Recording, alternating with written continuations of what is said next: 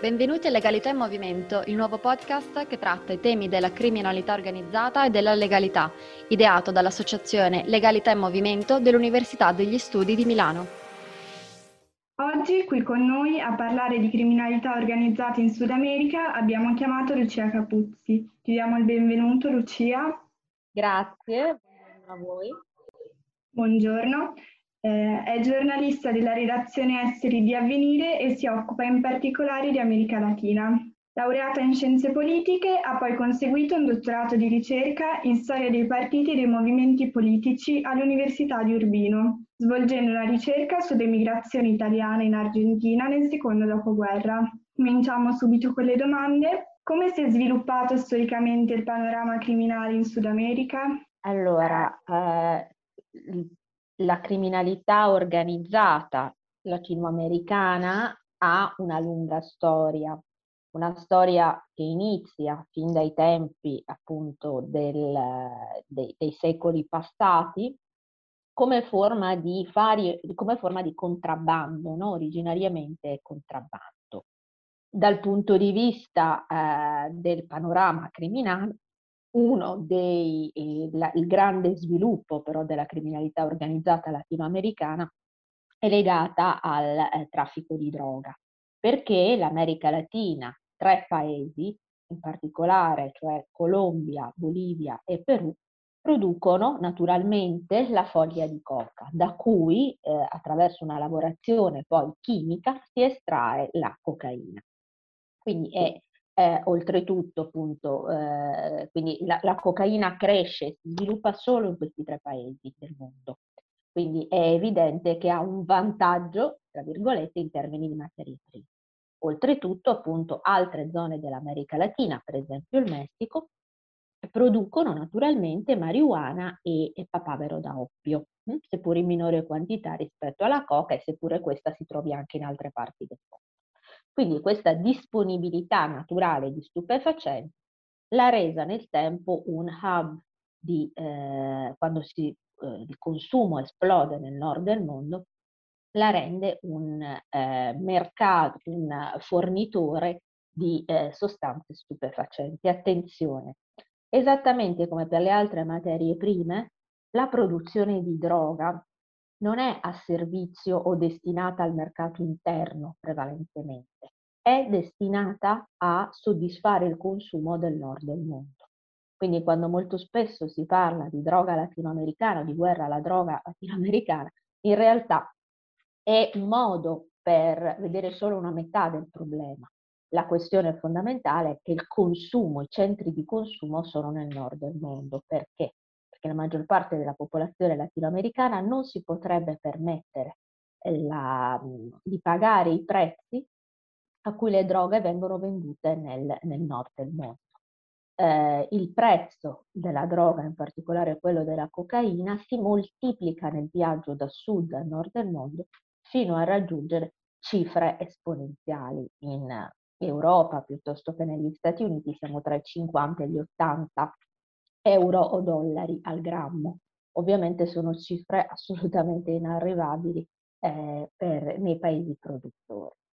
La prima grande eh, organizzazione criminale eh, di traffico di droga a livello internazionale che si sviluppa è il cartello colombiano di Medellin, tra gli anni, fino agli anni 70 e gli anni 80, legato alla figura di Pablo Escobar, i primi appunto che entrano nel mercato criminale capendo appunto che la droga andava esportata nel nord del mondo sono appunto i colombiani di Medellin e, e poi appunto il cartello di Medellin entrerà in un lungo conflitto col cartello di Cali e pian piano il centro del traffico si sposterà dalla Colombia al Messico in seguito alla crisi delle grandi organizzazioni criminali colombiane alla eh, necessità, alla disponibilità del Messico non di materie prime, ma del confine di oltre 3.000 km con gli Stati Uniti, una frontiera che è sempre stata eh, utilizzata dalle piccole organizzazioni criminali di contrabbandisti per portare merci illegali nel, eh, negli Stati Uniti. Eh, a un certo punto, quando c'è una crisi importante delle organizzazioni colombiane, i messicani che erano fornitori, che erano sostanzialmente si dice spagnolo transportista, cioè che facevano solo il lavoro di trasporto della uh, cocaina, acquisiscono la gestione del traffico, acquisiscono la gestione del traffico, crescono esponenzialmente fino a diventare le grandi multinazionali del crimine che sono oggi. Una uh, questione fondamentale quando parliamo di criminalità organizzata, non possiamo parlare di sviluppo del crimine senza analizzare l'atteggiamento della politica, l'atteggiamento dello Stato. La criminalità organizzata se può eh, svilupparsi perché eh, lo Stato eh, in qualche modo eh, la consente o per assenza dello Stato, come la maggior parte delle volte, come il caso della Colombia, lo Stato è assente in una serie di zone del territorio, o, e questo è l'unico caso del Messico, per diretto sostegno alla criminalità organizzata. La criminalità organizzata messicana, e questo spiega perché sia tanto potente, si sviluppa fin dall'inizio col sostegno dello Stato. Perfetto, e riprendendo il passaggio su Escobar, eh, vorremmo chiederti come si è riorganizzato il sistema delle reti criminali dopo la caduta di Escobar ed il fallimento del cartello di Cali.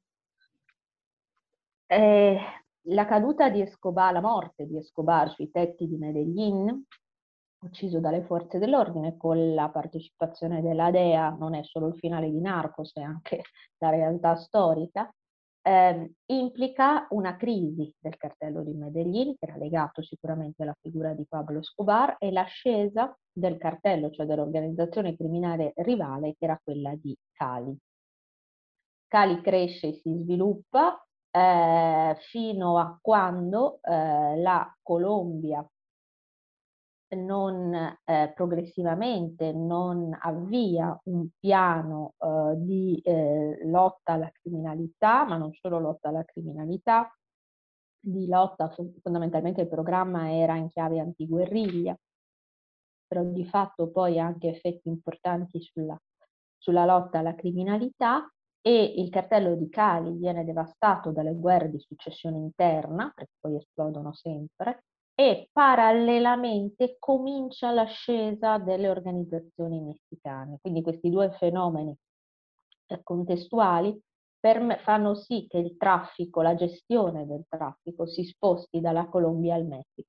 Cioè i messicani impongono prima di tutto di non essere pagati più in denaro, ma di essere pagati con, coca- con un tot di cocaina che possono trafficare oltre confine, perché la cocaina oltre confine vale molto più del denaro e pian piano acquisiscono la gestione del traffico. Cosa vuol dire? Che impongono loro il prezzo e che i cartelli colombiani, sempre più frammentati, sempre più piccoli, i cosiddetti cartelitos, diventano dei semplici fornitori di eh, sostanze. Grazie. E invece spostandoci a oggi volevamo chiederti se le organizzazioni criminali sudamericane sono state bloccate dal Covid oppure se sono riuscite a sfruttare a loro favore le ricadute sociali ed economiche. No, assolutamente. Il Covid non ha fermato la crescita delle mafie, anzi in un certo senso ha offerto alle mafie nuove occasioni. Uno dei casi più emblematici è stato quello messicano, dove le mafie messicane, i cartelli messicani, soprattutto i principali cartelli, quelli più importanti attualmente sono quelli di Sinaloa e Jalisco, hanno di fatto assunto la gestione della, degli aiuti della crisi. Ci sono state le organizzazioni criminali nei territori da loro controllati, perché appunto se parliamo di organizzazione criminale mafiosa è fondamentale il controllo del territorio, nei territori da loro controllati hanno ehm, distribuito aiuti, ovviamente non si tratta di atti di generosità, ma si tratta di, da una parte, dimostrare il proprio potere hm, di intervento dall'altra di acquisire una sorta di consenso sociale e dimostrare l'inefficienza dello Stato, di disputare il potere anche in termini di gestione dell'aiuto allo Stato. Questo è accaduto in tutta l'America Latina, in Brasile, nelle favelas brasiliane. Ci sono stagio di gruppi di criminalità organizzata più piccoli, non stiamo parlando dei grandi cartelli, ma stiamo parlando di organizzazioni che di fatto tengono in ostaggio la favela, sono stati appunto questi gruppi, il cosiddetto traffico, come si chiama, a, a imporre la quarantena, a garantirne il rispetto con metodi ovviamente brutali. Quindi ehm, le mafie hanno trovato nella, eh, nel Covid, soprattutto nell'assenza o nelle carenze della gestione statale del Covid, nuove occasioni per affermare il loro potere, per ampliare i loro traffici. Se in un primo tempo il traffico di droga ha subito un contraccolpo perché il commercio internazionale è stato bloccato tutto, ben presto si è semplicemente spostato dal traffico aereo al eh, traffico via nave, che comunque è continuato, e quindi di fatto si è adattata eh, perfettamente. La criminalità organizzata è estremamente flessibile per adattarsi a queste situazioni. E ne approfittiamo anche per anticiparti che nel prossimo podcast intervisteremo delle cooperanti di un'associazione boliviana, Estrellas en la Calle, che si occupa di offrire aiuto e sostegno ai ragazzi in una situazione di strada nella città di Cochabamba. Perciò vorremmo chiederti giusto un piccolo contesto eh, e qual è il ruolo della Bolivia nel traffico della cocaina. La Bolivia è uno dei produttori, appunto la foglia di coca cresce in Colombia, in Bolivia e in Perù. Quindi la Bolivia, che tra l'altro ha mhmm, una vaste coltivazioni di coca, perché la coca era la foglia sacra per gli Inca e appunto per gli indigeni preispanici era una foglia sacra, stiamo parlando della coca naturale, quindi della pianta, non della cocaina che deriva da un processo chimico, questo è bene distinguere sempre i due piani, la foglia di coca non ha effetto stupefacente, serve solo per togliere la fame e aiutare a sopportare l'altitudine che in Bolivia è elevata perché è un paese arroccato sulle Ande. Il ruolo della Bolivia è essenzialmente quello di fornitore. In origine era, la Bolivia era il grande fornitore di Pablo Escobar, prima che Pablo Escobar importasse le coltivazioni nella stessa colonia. Comunque in ogni caso è rimasto sempre uno dei grandi fornitori. Non ha sviluppato eh, perché è, è cresciuta, le, le coltivazioni di, di, coca in Bolivia sono cresciute all'ombra dei colombiani, non ha sviluppato grandi gruppi autoctoni. Quindi di fatto ci sono organizzazioni più piccole che continuano a fornire la materia prima alle organizzazioni più grandi. Prima erano i colombiani, adesso sono essenzialmente i messicani. Ok. Un'ulteriore domanda a proposito di che cosa sta succedendo con l'accordo di pace, come si stanno sviluppando. L'accordo di pace, l'accordo di pace colombiano del 2016 tratta, affronta la questione della conversione delle coltivazioni di coca in coltivazioni legali, perché il traffico di droga è stata una delle grandi fonti di finanziamento dei principali gruppi armati che hanno combattuto la eh, guerra civile colombiana durata oltre mezzo secolo, sia la guerriglia delle FARC, sia gli altri gruppi guerriglieri, sia i gruppi paramilitari. Eh, l'eradicazione delle coltivazioni di coca, o meglio la loro conversione, perché appunto si parlava di un programma, programma di sostituzione volontaria in modo da evitare di avere il consenso delle popolazioni rurali, procedono a rilento come l'intero eh, processo di, di, pace colombiano procede a rilento. In particolare eh, il vuoto mm, in termini criminali lasciato dalla guerriglia delle FARC, che è smobilitata in seguito all'accordo di pace, non è stato colmato dallo Stato, ovvero lo Stato non ha ripreso il controllo di quelle zone in termini di servizi sociali, in termini di presenza effettiva sul territorio, non solo militare, ma in termini proprio di ripristino della legalità e di un welfare sociale. Quindi questo vuoto è stato colmato dalle altre organizzazioni criminali, in particolare dagli eredi dei vecchi paramilitari di estrema destra, che hanno assunto sia il controllo del territorio sia delle sue risorse, in primis quella della, della coca. Quindi il traffico continua, controllato da queste organizzazioni, e il loro potere si manifesta in una vera e propria strage degli attivisti sociali, che sono, molti sono legati alla riconversione delle coltivazioni di coca, ma anche sono altri che denunciano nelle comunità della Colombia rurale la eh, presenza di questi gruppi. Si sta realizzando una vera e propria strage, ci sono stati interventi anche da parte della comunità internazionale per denunciare. Purtroppo però eh, questo massacro continua eh, quotidianamente, ogni giorno si legge di attivisti sociali uccisi in Colombia. Perfetto, no? Allora Lucia ti ringraziamo per la tua disponibilità, è sempre Mi molto mancherebbe quando avete piacevole. bisogno io sono qua.